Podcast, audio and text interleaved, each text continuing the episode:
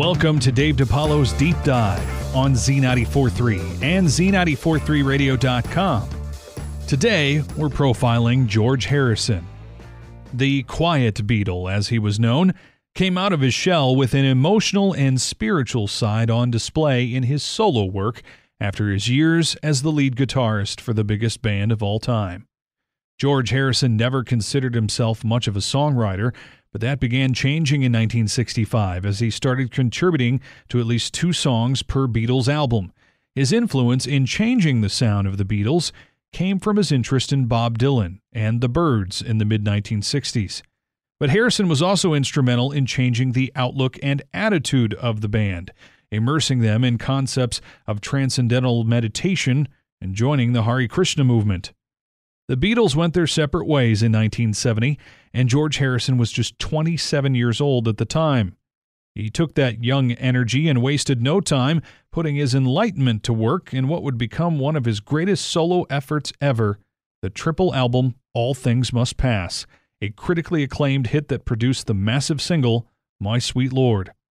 In 1971, Indian musician Ravi Shankar joined Harrison for the 1971 Concert for Bangladesh, a precursor to later shows such as Live Aid. While George was a prolific musician, he was also an exceptional producer for acts signed to the Beatles' Apple record label and his own company, Dark Horse Records, in 1974. He got his first taste of filmmaking in 1978 as the co-founder of Handmade Films, having saved the financial backing for the Monty Python film Life of Brian.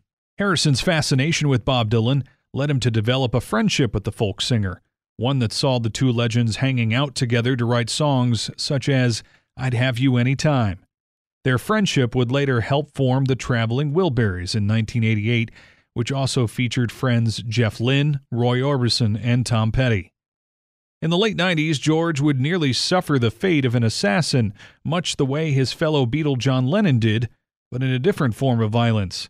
An intruder broke into his Friar Park, New York City home and attempted to stab him. Though Harrison survived, his time would run out only 2 years later after succumbing to lung cancer. And that is your deep dive for today.